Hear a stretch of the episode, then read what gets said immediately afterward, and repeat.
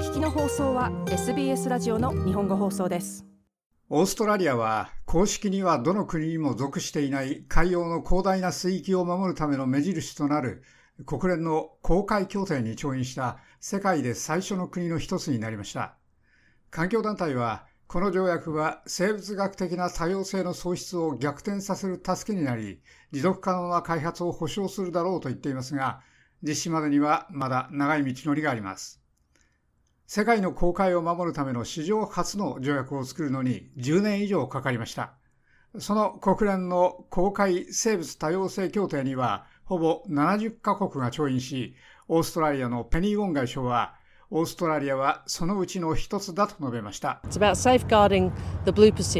それは将来の世代のために我々が共有している太陽、青い太平洋を守るということです。我々は太平洋のパートナーとともにこの条約の創設メンバーになったことを大変誇りに思います。それはいくつかのチャレンジにもかかわらず、多国間システムがまだ機能していることを示しています。ウォン外相でした。その条約は海の法律に関する国連条約の枠組みの下で海洋のための保護を強化することになっています。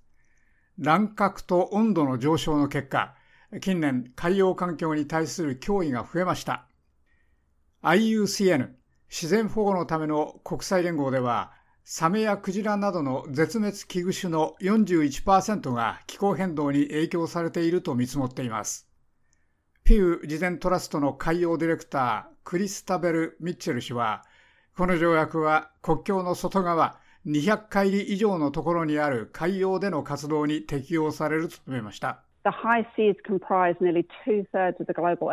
公海は世界の海洋のほぼ3分の2を占めています。そしてほんの1%が現在保護されています。地球を覆っている広大な水域があります。個々の国の水域の外の水域があります。それらは多くの魚の住処ですし、クジラやサメなどの種の回遊ルートとして役立っています。また、深海サンゴなどの驚くべき生態系を支えています。実際に公海には我々がほとんど知らない海洋生物の豊かさの全てがあります。公海条約は公海の管理に新しい道を開くでしょう。そこでは国々が一緒に働け、運営を全体として見られます。それは初めて公海で海洋保護地域の創設を可能にするでしょう。ミッチェル氏でした。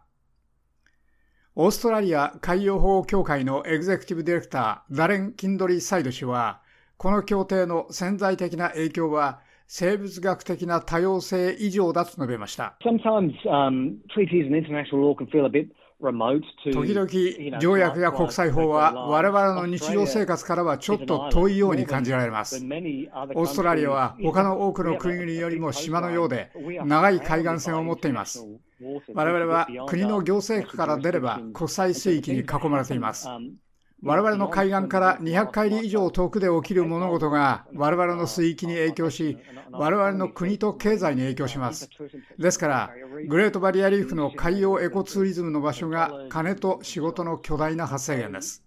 そして我々が世界の海洋を保護すれば、我々は自分たちの海洋や野生生物、海洋の生活の仕方、海洋経済を守っています。キンドリー・サイド氏でした。条約に今調印が済んだからといって自動的に発行するわけではありません。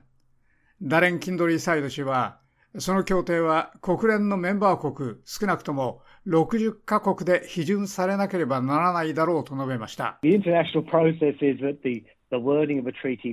国際的なプロセスは条約の文言に同意する必要があります。それは3月にありました。それから条約に調印する必要がありますが、それが今日から始まったところです。しかし、条約が発効するには60カ国がその条約の批准を完了する必要があります。今のプロセスは批准ですが、オーストラリアのような国は、それによって国際的な協定を結び、それを国のレベルで実現できることを保証します。キンドリー・サイド氏はこのように述べました。